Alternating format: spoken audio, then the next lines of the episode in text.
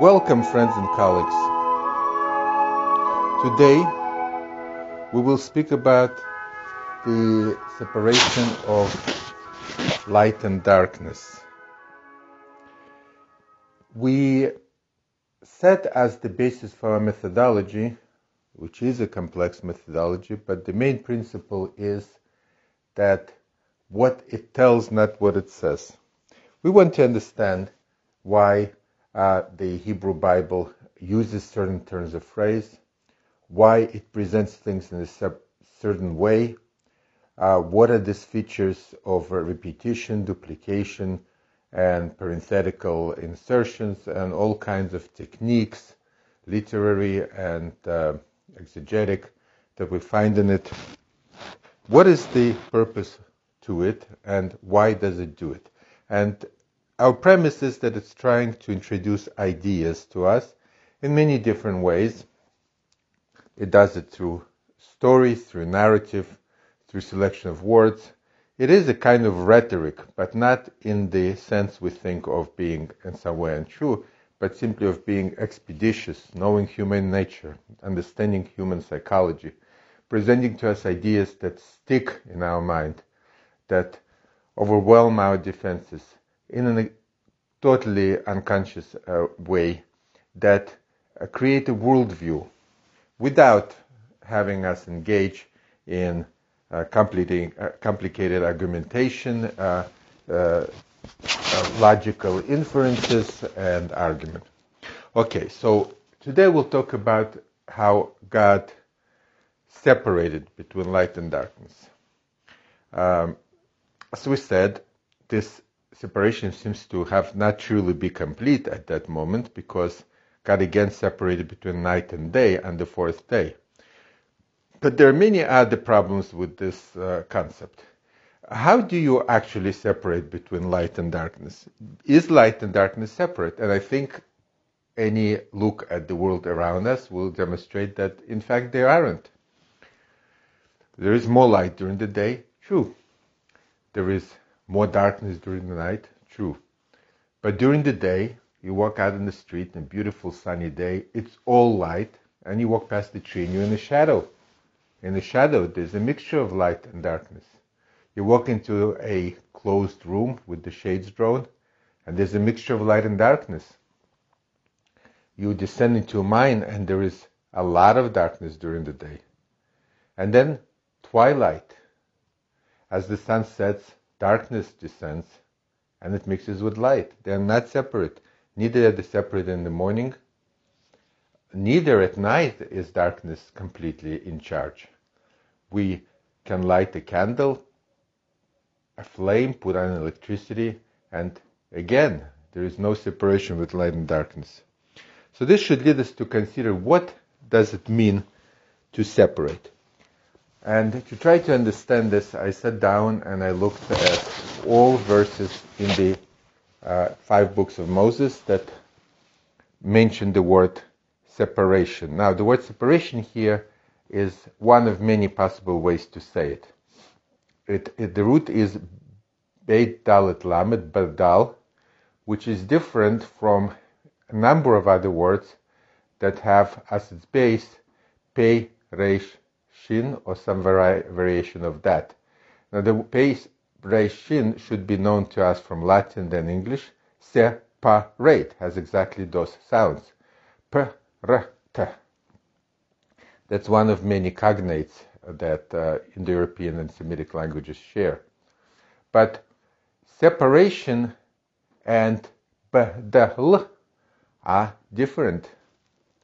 Separation is a physical separation. Now, Badal is more of a conceptual separation.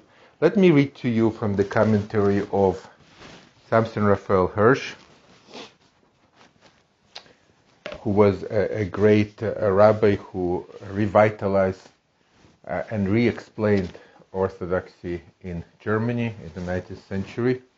And he wrote a commentary as well. In this commentary, he focuses a lot on meaning of specific words. So he writes like this. This is, I'm reading from page 12, verse 4, 1 4, from the newer edition by Feldheim. And he says, Badal differs from parad, shaver, karas. The meaning of badal is not merely separation, a negative separation from something else.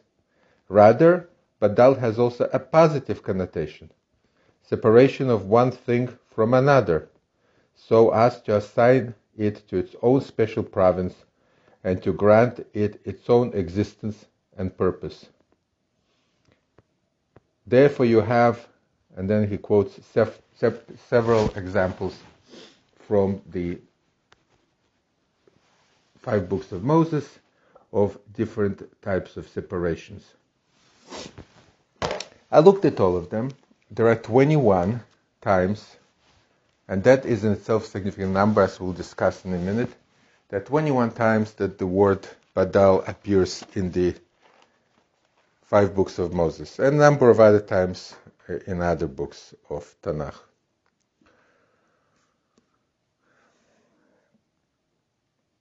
what I see is three basic kinds of separation. There's a separation between holy and not holy, or one of my teachers used to say, not yet holy. That is a separation between holy and uh, what we call in Hebrew chol, uh, mundane. Then that separation is clearly vertical. It's between something that is higher and something which is lower, albeit not bad. There's never a bad thing in the Hebrew Bible. There's only things that can be elevated further. Then you have two types of horizontal separation. There is a separation between two equal things, each of which are assigned a separate domain, and both of which have rights, place, uh, and and are God made. An example would be between separation between Israel and the nations. It's in lifestyle, it's in religion, it's in location, uh, the land of Israel versus uh, the rest of the world. But there is not any kind of value judgment. And generally in Hebrew Bible, every nation has its rights the foundations of, of the international law have really been set uh, in the Bible, uh, and um, uh, there are. It's not our topic for today, but there are definitely rules that nations should follow, and they all have rights. The third separation that I see is conceptual separation. This is an example of separation between light and darkness. It's a separation that while assigning relative desirability to things, does not really negate either of them. There is place for light, light is better. There's place for darkness, darkness is not so great. But they, they still uh, are horizontal in that they exist in the same continuum and they are uh, essentially separate but equal. Now, how do I how do I know that this reading is correct? Uh, I'll bring you two uh, lines of evidence. First, we have a ceremony called Havdalah. Comes from the same root, Badal. Havdalah is the end of the Shabbat ceremony when uh, the holy day is now separated and from the incoming regular day. You start with the Kiddush ceremony and the wine, the prayer. Uh, as Maimonides uh, conceptualized in the Mishneh Torah, uh, it is the same process as Havdalah. You sanctify the Sabbath as it comes in with the, with the words, and you sanctify it as it comes out. So there is a dispute in the Talmud how many separations do you mention in that prayer of Havdalah? There is a view that there are seven. The reason that there are seven is because if you count up, there are actually seven things only that are ever co- uh, entitled with this uh, title of Havdalah. Then there is a view that there is only one between holy and non holy. And then there is the view which we now follow, which the Talmud itself sets as the authoritative normative law, and it is three. One who separates between holy and mundane, between Israel and the nations, and between light and darkness.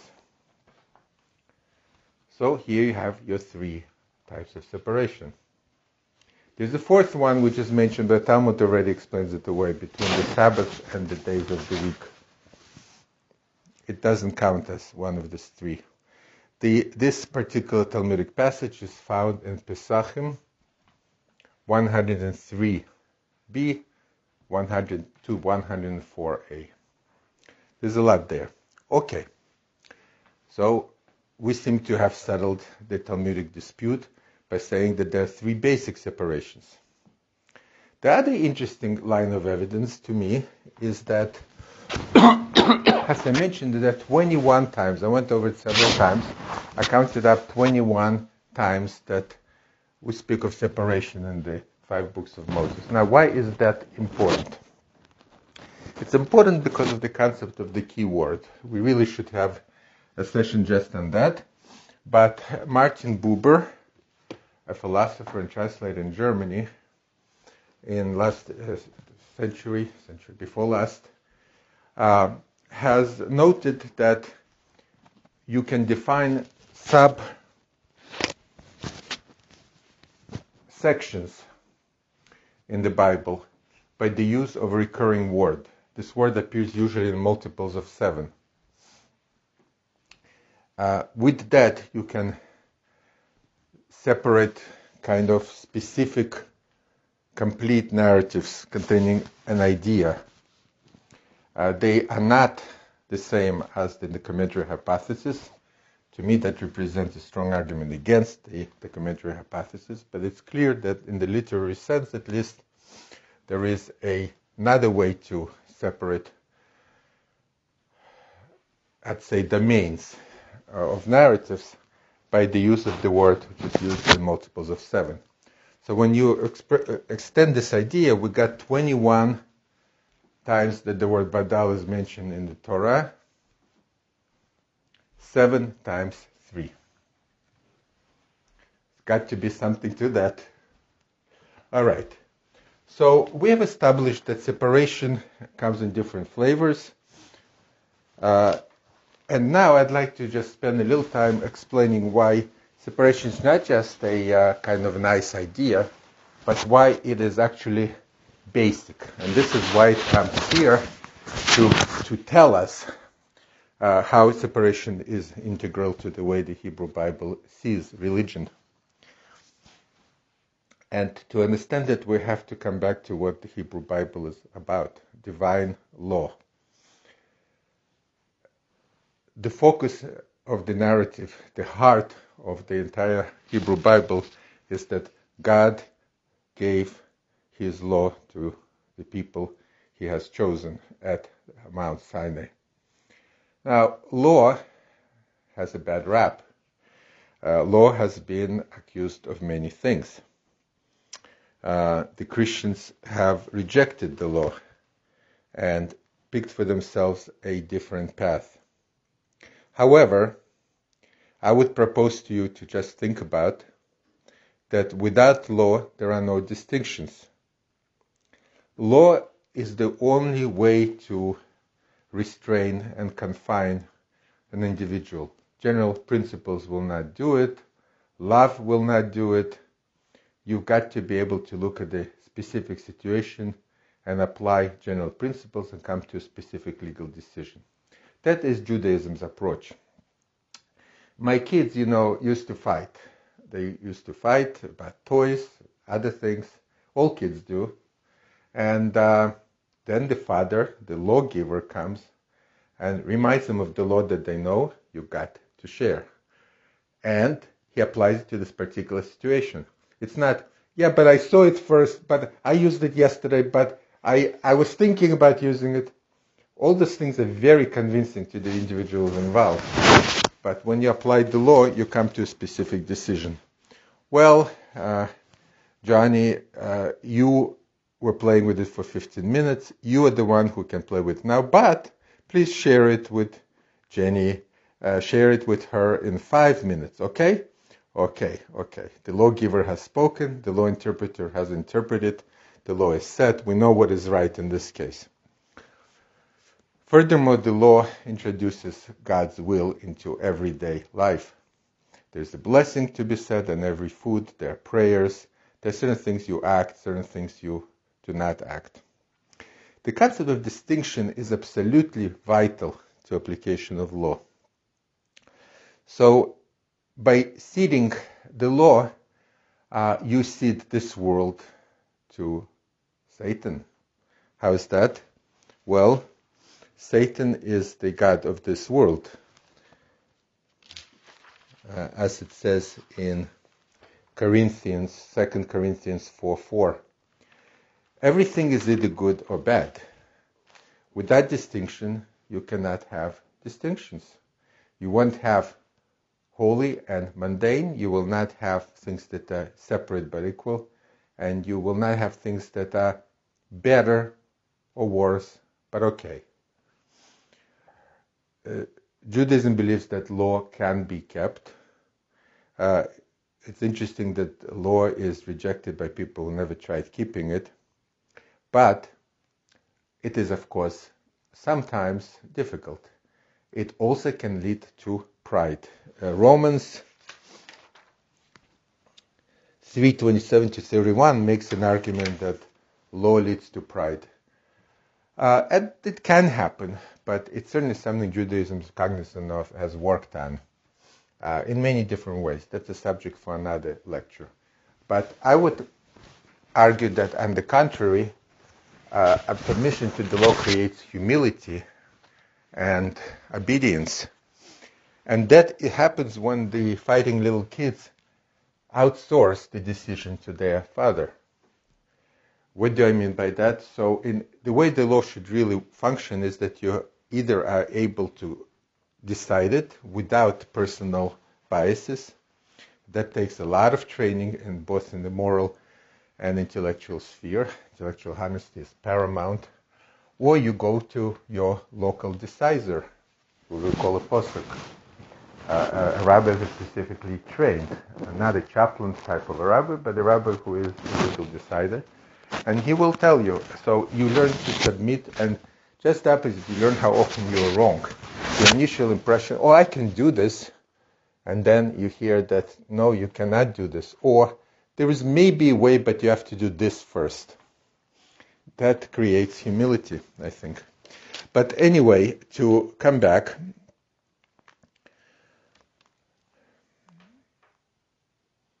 let us let us review what we have here. So, uh, light and darkness were separated, but they were not separated in fact. There are no electrons of light matter and dark matter. Dark matter is a speculative entity, uh, and it, there is no matter and antimatter, uh, at least in our planet. Uh, light and darkness are both things which one is preferable and one isn't. This whole presentation of light and darkness was uh, kind of conceptual. As we spoke in the past, uh, God created the light, but He didn't create the luminaries till the fourth day. Uh, God um, called light or and darkness He called choshech on the first day. He called them names. He created a conceptual framework to separate them. And then he separated them in concept, just like he created the light up in heaven. We spoke about all that. And it became something that eventually in the expression of light and day, which is actually what you call day. You call day at that time when there is more light, and you call night at that time when there's more darkness. But physically, there was never any separation. This follows the pattern of separation of all things uh, the Hebrew Bible calls to us to use discernment and distinction as a part of daily life with law. So the creation of light and darkness foreshadows, it's a harbinger of the concept of law, which will come towards the middle of the book in the book of Exodus. I would like next time to take a specific body of laws uh, which is in itself unintelligible without some kind of an approach such as this. And and get down zero in and make flesh it out make it understandable. We will talk about the laws of which animals are kosher are fit to it and which ones are not. And we'll apply these principles and see that it actually begins to make sense. Thank you much colleagues and friends. Till the next time may you only have blessings